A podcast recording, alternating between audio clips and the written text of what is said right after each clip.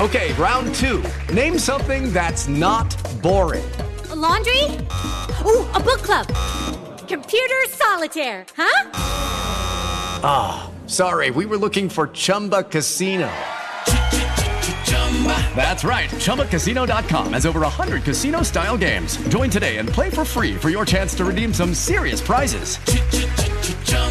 ChumbaCasino.com. No purchase necessary. Full prohibited by law. 18 plus terms and conditions apply. See website for details. Hello, everybody. This is Marshall Poe. I'm the editor of the New Books Network, and I'd like to tell you that we have a new and improved website. It has two new features that we think you'll love. One of them is a vastly improved search engine so that when you type in keywords, you'll get a bunch of episodes really quick. The other is the ability to create a listener account. And in that listener account, you can save episodes for later listening. So you can create a kind of listening list. We think these features are neat and we think you'll enjoy them. Please visit the site today. Welcome to the New Books Network. Welcome to New Books in Language, a channel on the New Books Network. I'm Malcolm Keating. Today we'll be talking to Herbert Terrace, author of Why Chimpanzees Can't Learn Language and Only Humans Can, published in 2019 by Columbia University Press. Welcome to New Books in Language, Herbert. Oh, I'm glad to be here. Thank you. Well, so your book's thesis is really nicely encapsulated in the title. Only humans can learn language and primates like chimpanzees cannot. So in, in the course of the interview we'll we'll unpack your reasoning, but let's let's start with the big picture. Why why did you think this was an important book to write? What is the goal of the book? Well, about 50 years ago, I and other psychologists thought we could in fact teach chimpanzees to learn language and um, we knew that they weren't able to articulate the sounds of language. Their vocal apparatus was limited. So, two um, other technique, techniques were used. One was to train a chimpanzee to use the signs of American Sign Language. We know that um, chimpanzees gesture, so um, that looked promising. And the other approach was to use visual symbols of different colors, sizes, and shapes. So I was a graduate student at Harvard. I worked with Skinner, who um, wrote a book called Verbal Behavior while I was a graduate student, claiming that um, language could be reduced to conditioned responses. And um, Skinner at that time was probably the major psychologist in the country. I believed him. I was always interested in language and the evolution of language.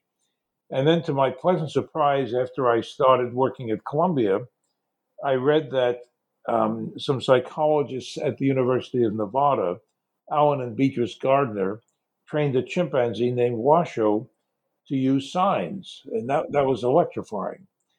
I followed the um, work very closely, even though my work was uh, with pigeons at the time, and um, there were reports that Washoe could not only learn signs, but she can put them together so as to create a sentence. And um, I remember Roger Brown, who was the most distinguished psycholinguist at the time, he was at Harvard, said this is like getting an SOS from outer space. Um, so I visited the Gardners and I looked carefully at their work. And I said, This is wonderful, but it's not convincing because the um, work they reported was anecdotal. Um, it was as if a, not as if, it was a graduate student, Roger Fouts, who said he was out on a rowboat uh, with Washoe and they passed a swan and Washoe signed Waterbird as if it was that simple. But there were no um, what's called a corpus, where you list, like you do with studying language in children, everything that the child says. Um, Roger simply uh, wrote down Waterbird. Now, it could be that Washoe si- signed Bird Water. It could be that she was drilled to sign water and bird separately. We don't know that. Um, so I thought about that and I said, I'd like to start my own project. And I arranged to get a, a newborn chimpanzee um, from a primate center in Oklahoma. That was in 1972. Um, had him flown to New York. He was named Nim Chimpsky. And I went about trying to collect a corpus of all of his signs. So that's how I started. Now, now, now, initially, I thought I was very successful. I collected more than 20,000 combinations of two or more signs. Many of them seemed orderly. Um, adjectives seemed to occur before nouns. Um, verbs occurred before pronouns. Um, and I uh, sent a report to science. They were ready to accept that when, by accident, I was teaching a new um, trainer how to work with a chimpanzee, and we were watching a session of a, a experienced trainer and Nim, and all of a sudden I saw that everything I found was an artifact. It was an artifact of the trainer being so eager to get them to sign that about a quarter of a second before he signed, uh, she signed and Nim imitated the sign and it was unwitting. Nobody was trying to cheat, but but it was just an overzealous teacher, and not just one. All the teachers did the same thing. And I looked at the gar- films of the Gardners and I saw the same kind of prompting, and I realized that my claims that a chimpanzee could create a sentence was an artifact of prompting. So that was that put me in a totally different direction about language in a chimpanzee. Yeah. And so after after that you concluded that chimpanzees couldn't learn language or did something else come in between that uh, sort of experimental yeah, failure in the book you're writing? I concluded that from all the extensive videotapes that I had, from the films that the Gardners uh, made, and they made had some tracings in their publications. I looked at a film of a gorilla named Koko that Penny Patterson trained, and in every instance there was prompting. I also asked myself, why would such a intelligent creature as an ape not learn language? And um, I began a movement in psychology called animal cognition, where um, I began to train monkeys that nobody ever accused the monkey of, you know, knowing language. But I taught them the same kind of visual sequences that psychologists like Sue Savage Rumbaugh and Duane Rumbaugh and David Premack taught chimpanzees.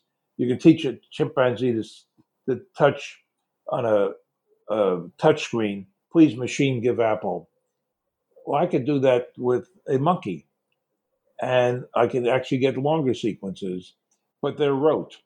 Uh, it's like going to an ATM and putting in your password, and that's not evidence of language. It's evidence that you can train somebody to produce a rote sequence. So I concluded that, um, unfortunately, apes um, seem to uh, manipulate symbols, but they're not doing it for the purpose of communicating in language. And so your book is in part showing this negative conclusion, but you're also, and we'll get into this in a moment, giving a positive explanation as to why there is this uh, difference between human beings and even intelligent primates like chimpanzees, great apes, and, and so Exactly. On. So um, I, for, for many years, just thought my results would just go in the pile of so called negative results in science. But sometimes negative results can produce positive insights. And it turned out that during the years after I published the negative results, two discoveries were made one in children by developmental psychologists, and another by paleoanthropologists who uncovered about almost two dozen fossils of our ancestors that ap- appeared after we split from chimpanzees about six million years ago. So at the time, you know, chimpanzees were the obvious um, animal to try to establish language. Uh, and we, you know, aside from Neanderthals, had no idea of uh, other precursor ancestors to humans. But now we knew quite a bit about them. And um, we also knew, and this is probably even more dramatic, that human infants, before they produce their first word at about one year, they go through two nonverbal stages in which they first relate to their mothers uh, dyadically, just in terms of exchanging emotions, and then triadically, where they both pay attention to an object. Uh, and it turns out that those kinds of relations are uniquely human. You don't see these in chimpanzees. And I, I concluded that in order to learn to produce a word, you have to go through these nonverbal stages. Um, it also turned out that um, paleoanthropologists and linguists suggested that Homo erectus, an ancestor who uh, appeared about almost two million years ago, probably produced the first words. Um, there was also a anthropologist named um, Sarah Hrdy who had a theory that uh, primates like Homo erectus were raised differently from an ape. Um, they were raised by not only their mother, but by many other relatives called alloparents, and that in the process of satisfying alloparents, uh, they became much more cooperative than apes and readier to relate to um, other individuals in a way that would eventually produce language. Right. So your your thesis then challenges, for for one thing, uh, Noam Chomsky's work yeah. in particularly situating language as uh, the emergence of language in human beings as a very social phenomenon that requires not only certain biological precursors, certainly, and we can talk about those, but it involves uh, particular intersubjectivity and social coordination, attention to uh, shared attention to objects, and, and things like that maybe we could back up a little bit for some of our listeners. I think many of them will be familiar with the debate between Skinner and Chomsky, but can you explain why what you're talking about here is relevant to this larger question about sure. language?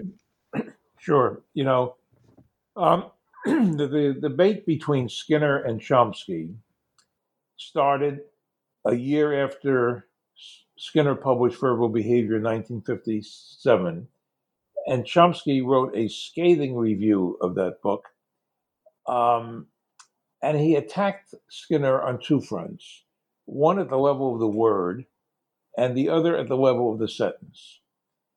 And uh, in the years that's passed, I agreed with Chomsky that Skinner's attempt to describe um, sentences as a chain of one conditioned response after another just doesn't work. However, I think that Skinner's definition of words uh, was very prescient and very much in tune with modern views of how um, children learn words. And I think that, I mean, Skinner, uh, sorry, Chomsky invented um, a concept called the language acquisition device. And in that device, uh, which would automatically get children to uh, produce sentences. But Chomsky actually admits he has no idea where words came from. And words are crucial for Chomsky. Um, as he points out many times, the essence of language is the ability to create an infinite number of meanings from a finite number of words. But you can't do that unless you have words. And Chomsky I think because he didn't want any kind of behavioral influence in his theory, resisted social factors. But it, um, in, indeed, there is overwhelming evidence now, and I think even Chomsky occasionally admits that that to learn words, you need the social input of caregivers, usually parents, um, to establish first the emotional bonds and then the um, attentional bonds to produce the first word. Mm-hmm. So this is uh, trying to, to, explain evolutionarily how we're able to uh, explain the origin of, of language in in a creature that didn't have it before. What is what is the need for right. it? What's the right. the benefit for for survival? Uh, and that, yeah. could I just yeah, interrupt please. you for a Absolutely. second? Sure.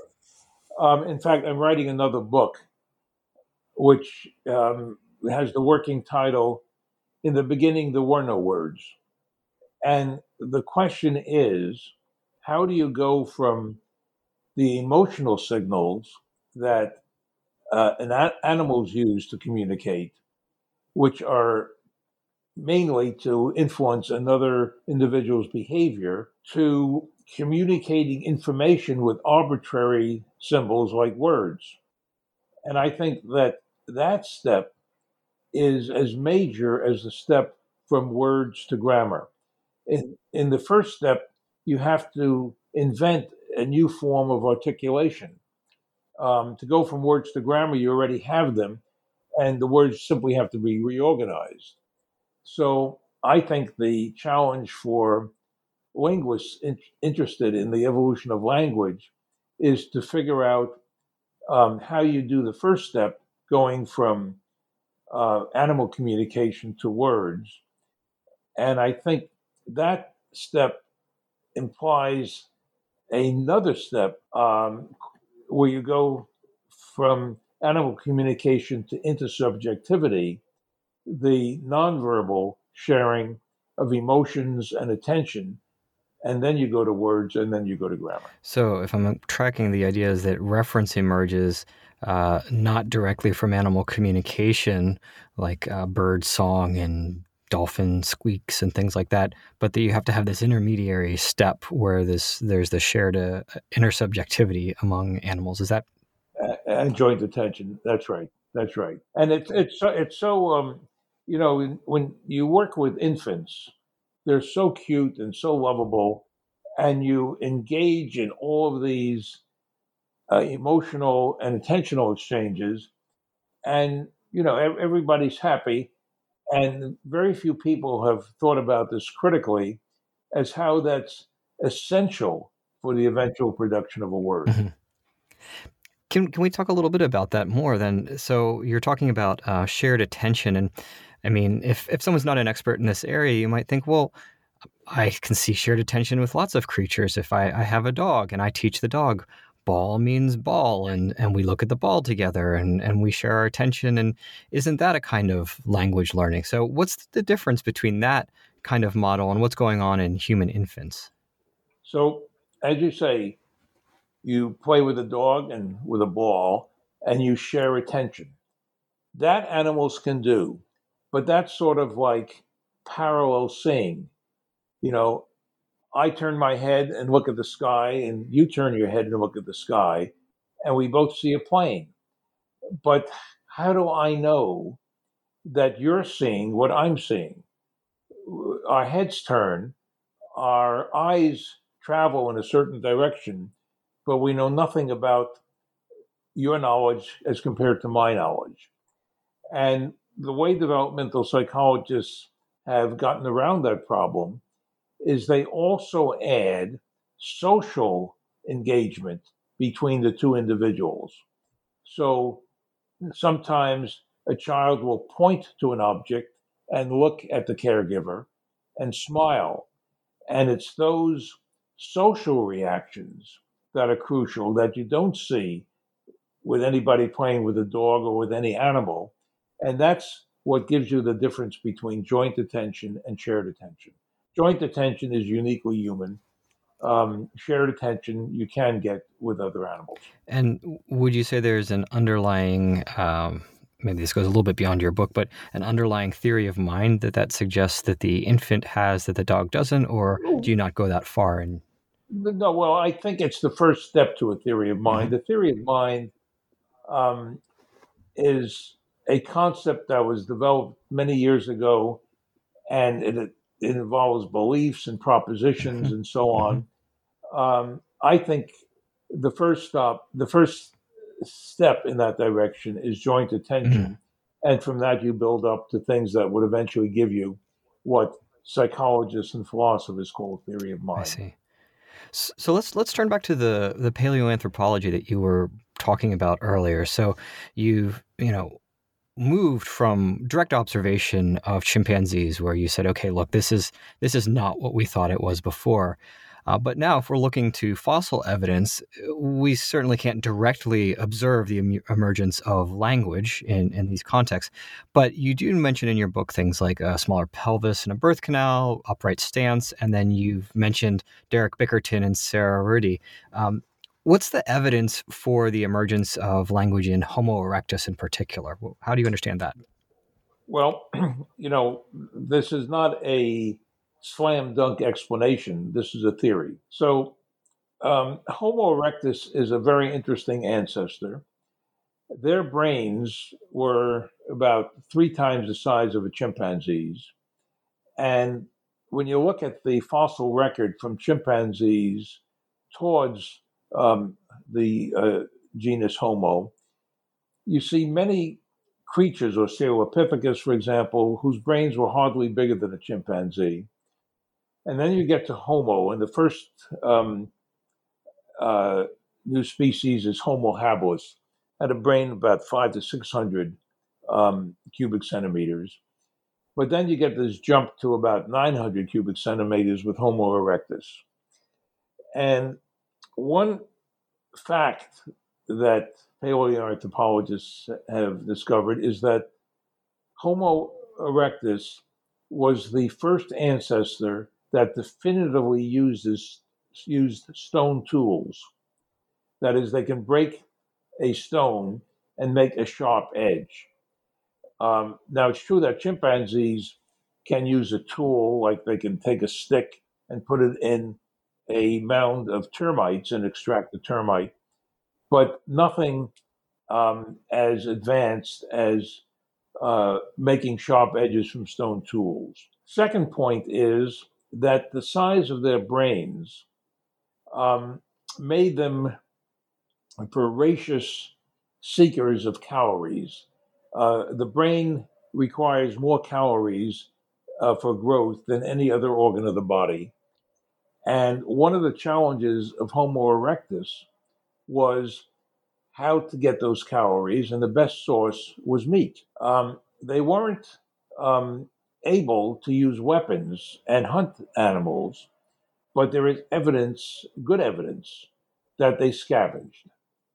And the evidence comes from analyses when you look at the bones of dead animals like elephants and zebras and so on. Paleoanthropologists look at what's called a cut mark, and that comes from a stone tool used by Homo erectus, and bite marks that comes from a predator like a lion or a saber-toothed tiger that bit into the bone. it turns out that before 2 million years ago, bite marks occurred below cut marks, indicating that the predator was the first, had the first access to the meat of a dead animal. After about 2 million years uh, ago, we see that the cut marks occurred first in many of those instances, indicating that um, Homo erectus was capable of scavenging.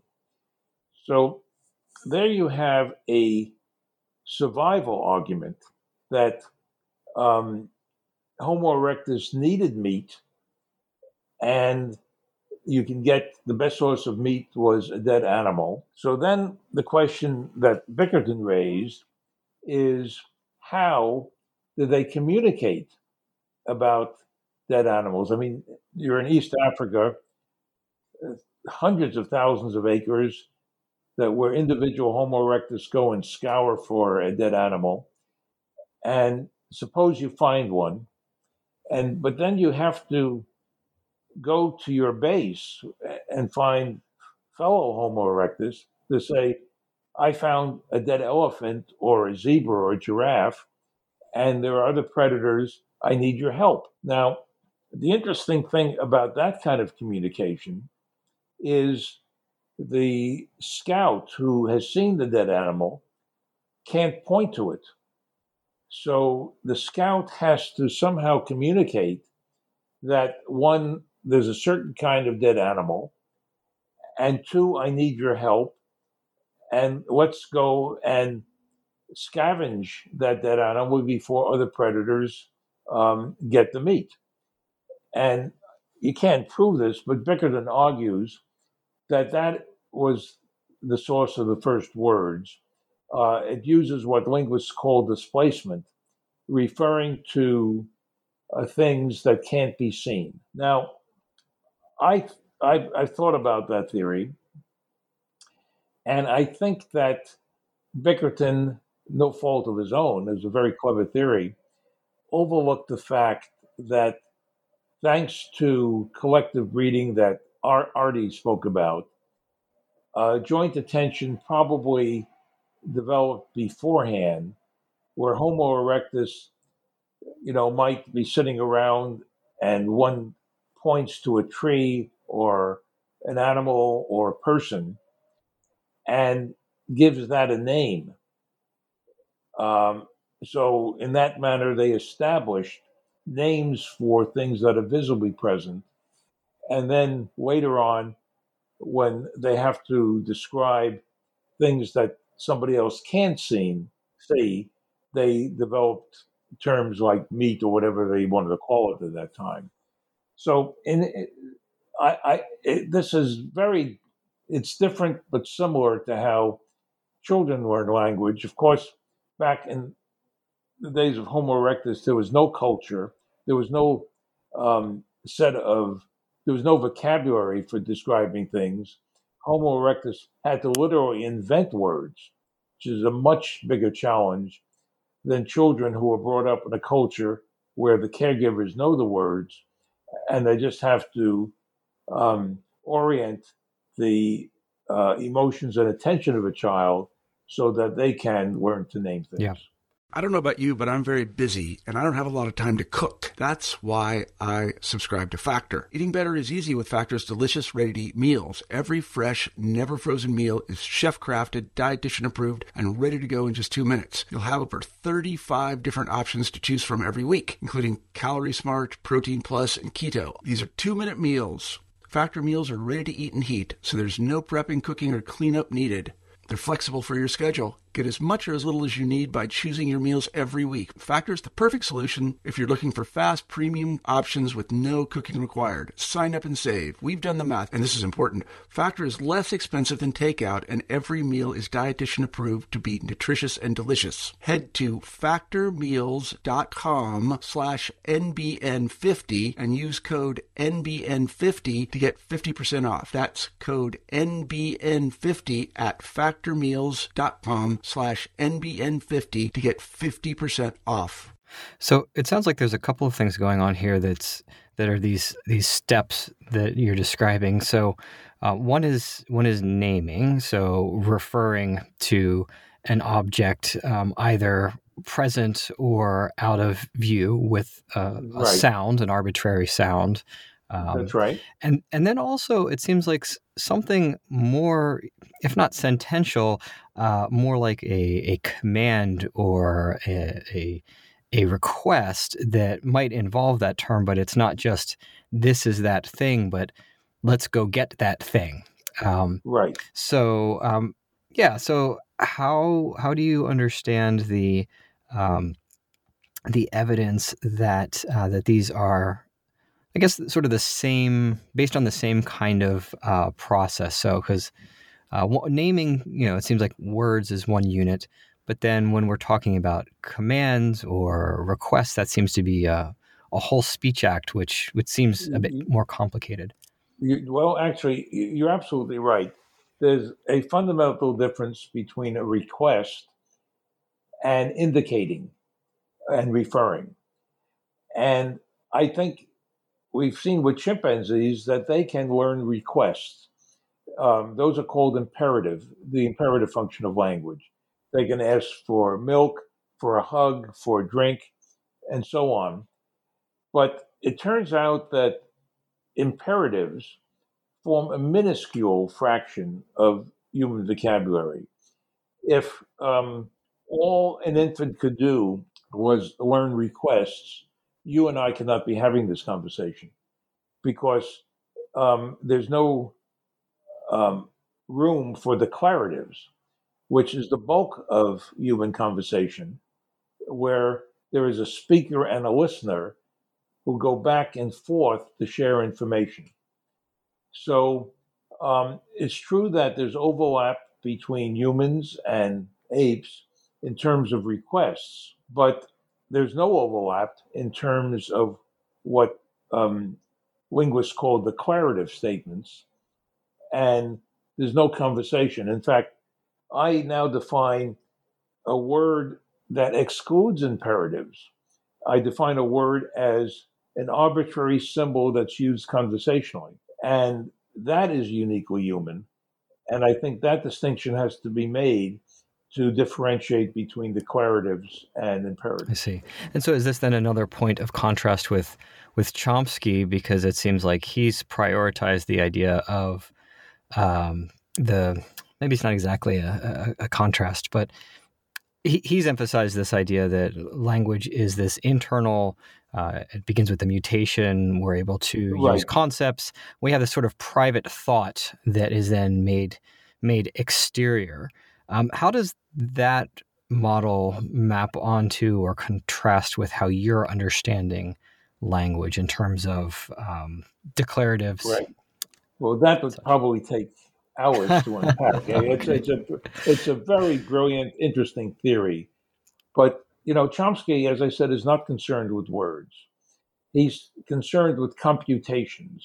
And um, a few years ago, he wrote a book called Why Just Us, uh, arguing that the computational system for language is what separates us from other species.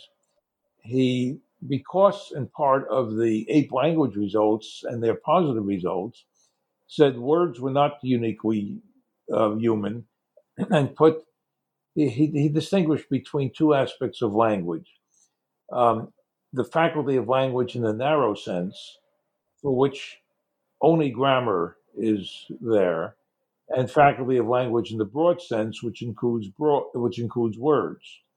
So I differ with Chomsky there because I think words in the declarative sense belong in the faculty of language in the narrow sense. But as I say, Chomsky um, talks about words as a, mystery, doesn't know where they come from. But um, once he has words, then he is has conceived of brilliant theories ever since the 60s of the kinds of grammar that best describe the human ability to, um, th- that is the universal grammar of all languages, all six or 7,000 languages. Well, let's. Um, I have plenty of questions on Chomsky. Let's, but let's go go back to the the primates and the and the chimps for a, a little bit. Sure. So, uh, you have mentioned you mentioned sign language, uh, but you also mentioned lexigrams earlier, and I wanted to return to that because. Um, you, you argued that even these cases where the chimps would press on symbols to receive corresponding items like food or tools uh, don't show that primates can learn words. So uh, I want to hear a little bit more why, and also maybe if you can connect that to what you've just said about your your hypothesis about human beings to to really help us understand the distinction here. Sure. Um, so when I read that a chimpanzee named Lana, trained by Duane and Sue Savage Rumbaugh, produced sequences like "Please Machine Give Apple" by touching um, buttons on a computer system, one for please, one for machine, one for give, one for Apple, I uh, said to myself, I think I could teach a monkey to do that. And um, so I developed a uh, technology with touch screens where instead of using uh, lexicograms, I just had arbitrary photographs. And it turned out that it was not that hard to get monkeys to produce not just four item sequence like please machine give apple, but seven item sequences. And they could learn many different seven item sequences. And it became clear that monkeys can think in, in this sense without language, that they somehow could represent symbols sequentially. Eh, they're born with a sense of space. Uh, and that's what I'm sure the chimpanzees are doing. But as I said, when you go to the bank and you punch in your password, you're not creating a sentence. You're by rote um, putting in a sequence of symbols that have no other meaning. Then that's a way for you to get cash, just as it's a way for a monkey to get a banana pellet right. by touching the photographs on my touchscreen. Right. But so is part of the idea that that ability to to represent internally and to manipulate symbols in that limited way that's at least a necessary precursor to the sort of thing that allowed Homo erectus to use proto language. Absolutely. I mean, um, uh, one of the things that uh, surprised uh, lot of psychologists, I and other uh, psychologists created a field called animal cognition, which sounds like an oxymoron. You know, uh, Descartes said animals can't think because they don't have language. So, and Skinner's um, theory is based on uh, stimuli that are immediately present. It turns out that Skinner has had no way to explain memory because all the stimuli that uh, were used in his experiments were immediately present. So the question is how does an animal respond on the basis of a stimulus that's no longer present? And many of Skinner's students came up with examples where animals could do just that. Um, a pigeon could remember a symbol it saw 30 minutes ago and select it when given a choice. And even though that original stimulus was not there. So um, the field of animal con- cognition was a way of correcting that limitation of Skinner's behaviorism. And uh, sequence production is just an advanced case where the monkey, in this instance, can remember how to touch the photographs on a touchscreen in a particular order. Yeah. So let me let me go back to you just mentioned pigeons and one of the things we do on this podcast is we we ask our our authors to tell us a little bit about how they got involved in the book's topic. And in, in your case I think a lot is is known about this. You've been a public figure for a while but um, I'm just curious about the the pigeons and the work with Skinner. What's what got you interested in these ideas even as a graduate student way you know before you you looked at chimpanzees?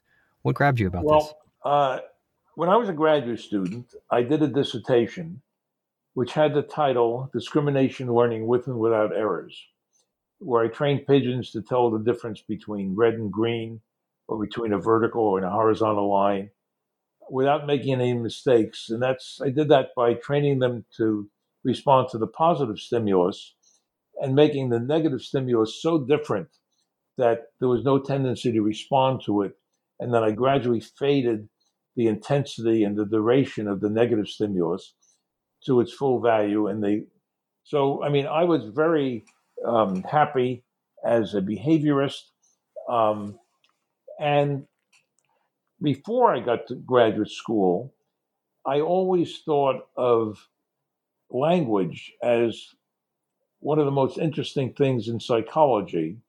And I was aware that, in a sense, language is the Achilles heel of the theory of evolution because evolution seemed to be able to explain all kinds of structure and behavior, but not language. So I was very pleased that Skinner took on language in his book on verbal behavior. But once um, it became known that other psychologists were attempting to teach our closest living ancestor, chimpanzees, language and succeeding, I dropped my behavioral work, shifted to um, what's called ape language, and then um, seeing the results were negative, um, fell in with other psychologists to start this field called animal cognition, in which I'm still doing research on how um, animals think without language. Yeah, and so you, you mentioned in the book other kinds of animals, and I know this is going just a little bit beyond, but uh, one of the sort of I guess, famous cases that gets talked about in, in popular media is the case of dolphins. And this seems right up your alley sure. because the, the claim is that dolphins are using, uh, you know, tones and squeals to refer to each other by name. Uh, and that would seem to be in line with this idea that there's uh, words coming first as a sort of a social coordination and so on and so forth first of all, do you have any opinions on the research about dolphins? And second, do you think it's possible that language could eventually emerge in another animal like dolphins? Um, my simple answer is no, and I'll tell you why. Um, it's certainly true that dolphins emit sounds, so do whales, and that's been the subject of research for 20, 30 years. And it seems as if the function of those sounds is to say, I'm here, and to identify one's position underwater. Uh, but there's absolutely no evidence that they function as names um, or that they're uh, arbitrary. These are sort of inborn. You can't teach dolphins to make new sounds. Um, so they're like most um, uh, products of animal communication they're inborn. They're um, emotional to say, I'm here, sometimes to stay out of my territory. Um, and they're immutable. You can't change them. Uh, you even see, I mean, people talk about birds and their songs. Again, the same situation. And you have bird duets, just like you have back and forth communication from one dolphin to another. But those are all hardwired, immutable, and their main function is to say, I'm here, keep out of my territory, mm. and so on. So, if I'm understanding, it's something like what Grice would consider natural, meaning that this is just um, the the the squeak or the sound is associated with the animal's presence. It, it plays this sort of stimulus response, sort of thing. as a, ter- a territorial, territorial. Mm-hmm. right? And there's not any case of dolphins sort of talking about each other behind each other's back when the uh, the animals no, are not no. at, not present. I mean, when I started my chimp research, my ambition was I'll teach a chimpanzee sign language, and then we'll go in the jungle and I'll ask my chimpanzee what are those other chimpanzees saying to each other. I, that, that, I mean, that's that's that's where I started from. But see, I don't think that's possible, and the reason I don't think it's possible is that there's no evidence that animals of any kind go through this phase of intersubjectivity and joint attention. And I think those are necessary conditions, even though they've been invisible uh, for so many years for the production of language. And I just want to be be real clear about this. It's it's not just making the um, conditions possible for that. In other words, putting them in a in a human family or spending time with the, the them it's also about their um, their biological structures as well, right? It's not like if we just put dolphins together in the right kind of place and then no, that would emerge. The, no, they have to have the the biological structure to do that. And I think the reason, the best answer I, can, I know of as to why humans have it and animals don't, comes from Hrdy's collective breeding hypothesis that um, when our ancestors had to learn to please many parents, um, there was selection for that. And um, that selection brought out this hyper cooperativeness that is ne- that is needed for language. And without that, I don't think you, you're ever going to get language. Yeah, can you say just a little bit uh, more about that? Because we talked we talked about Bickerton, but we didn't get a chance to talk about Hrdy as much. Right, because well, they both published independently without knowing anything about each other, and uh, I think Bickerton described a more advanced stage of human development when uh, Homo erectus engage in what's called displacement.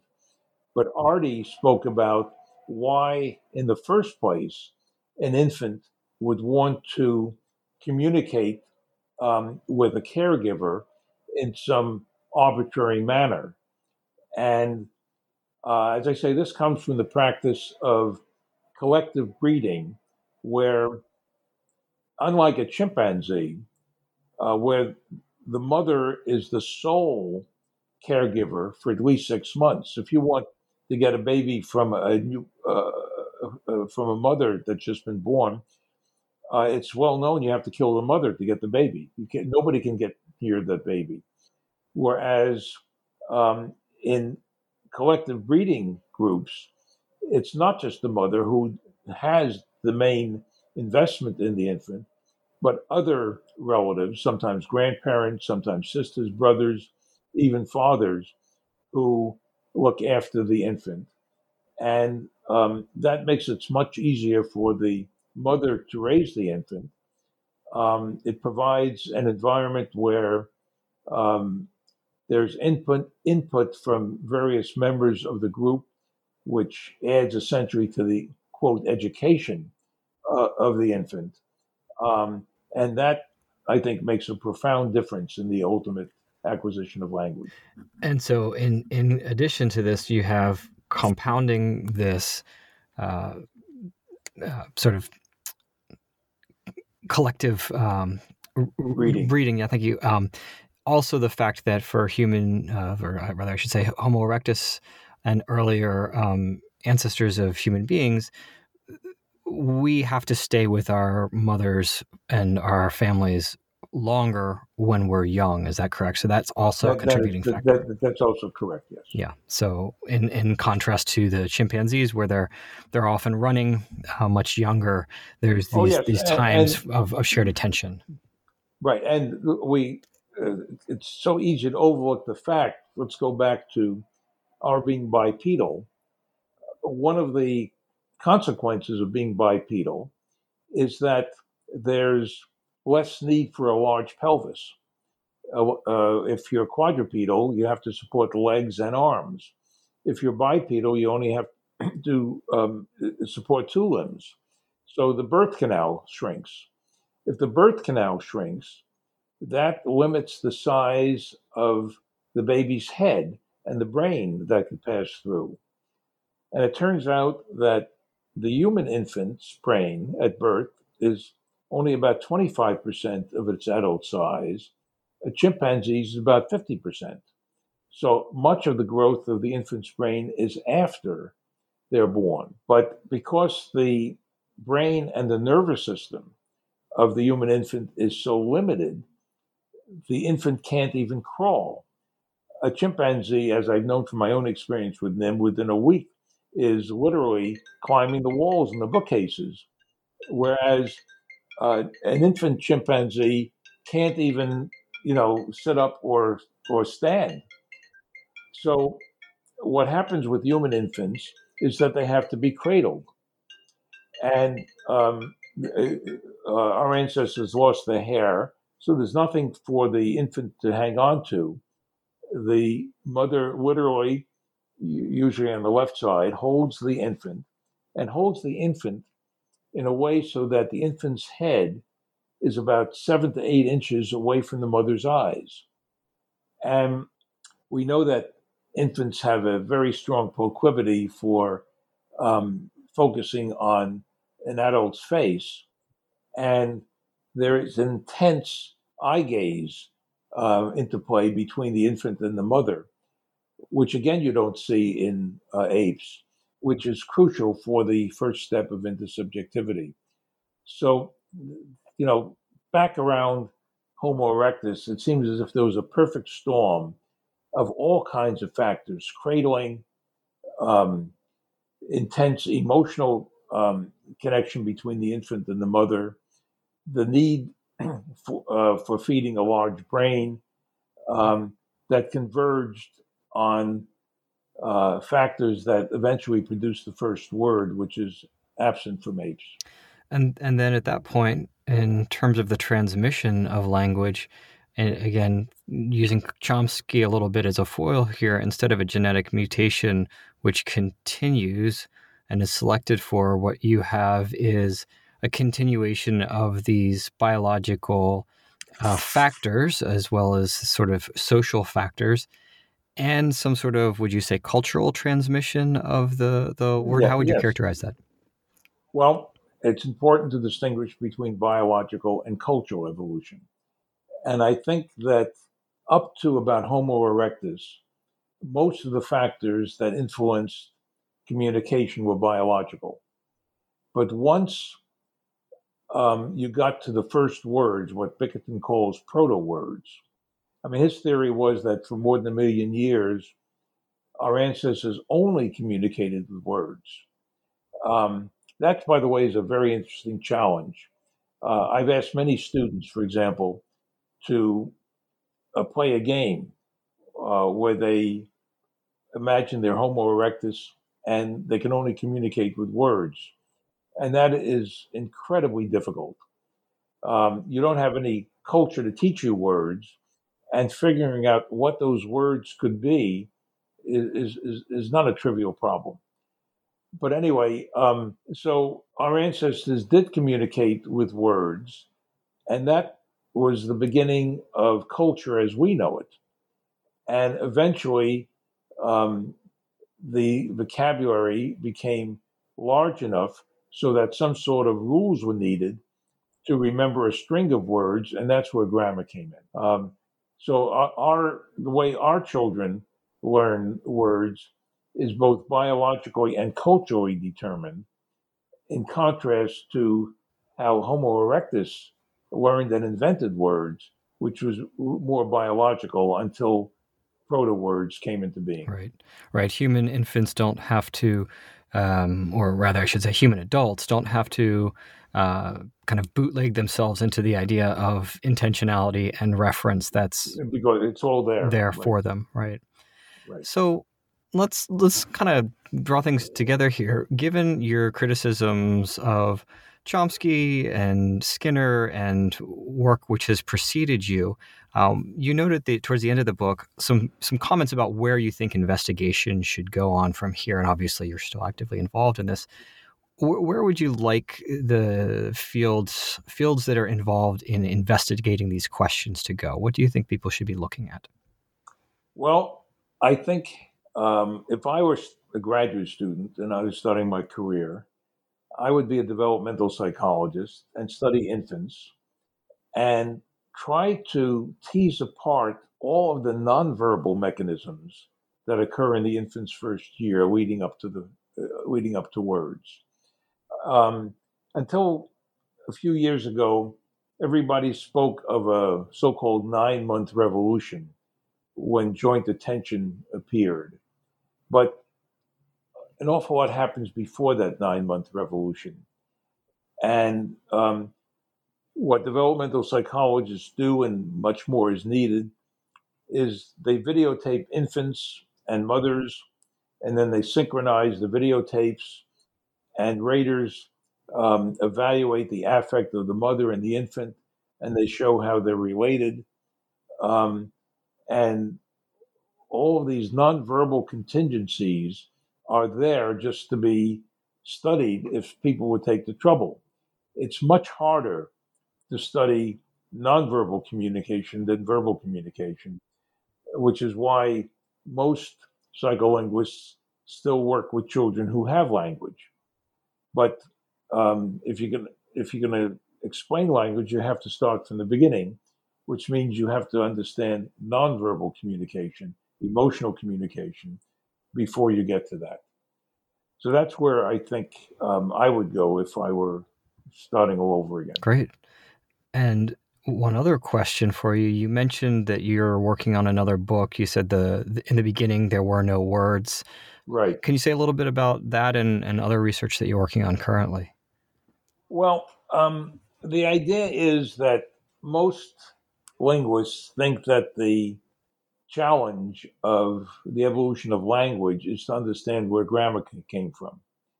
Uh, I agree that that's a challenge, but that's sort of like explaining skyscrapers when you don't even know how to build a simple hut. And um, to, to explain grammar, you need words. So I would like to use what's called the bottom up approach um, of getting from animal communication to words. Um, I recognize I have very little to say about getting from words to grammar. That's really Chomsky's department. Um, and he's uh, made brilliant contributions of different kinds of grammar that will work once you have words. But um, where I'd like to go is understanding uh, more where words come from. Gotcha. And just to kind of put a put a pin on this for for our, our, our listeners, what's the upshot of all of this? What's um, I mean, why should we care about these these questions overall? It's it's it's interesting, I think, for folks of us who are listening to this this channel, but you know, if you were to kind of sell what these questions are are telling us to other people, what why should we care about well, this? I, I the reason I would care is that it has to do with the question, what makes us human? And um, it, it's clear that what makes us human is language. And but nobody can under, nobody has come up with a good explanation of where language comes from. And to fit humans, in other words, Darwin said um, very wisely that we evolved from um, other ancestors. But unfortunately, Darwin couldn't tell us how we did that.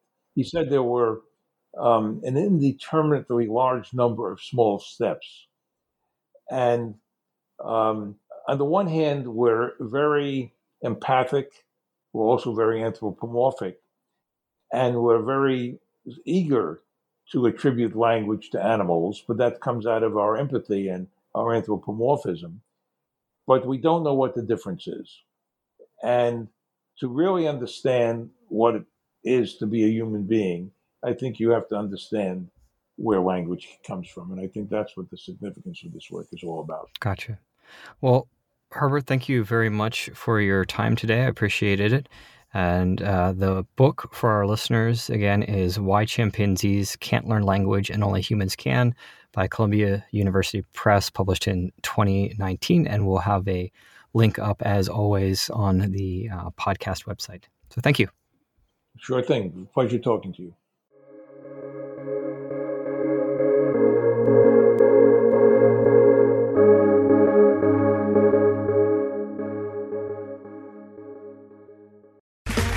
Okay, round two. Name something that's not boring. A laundry? Ooh, a book club.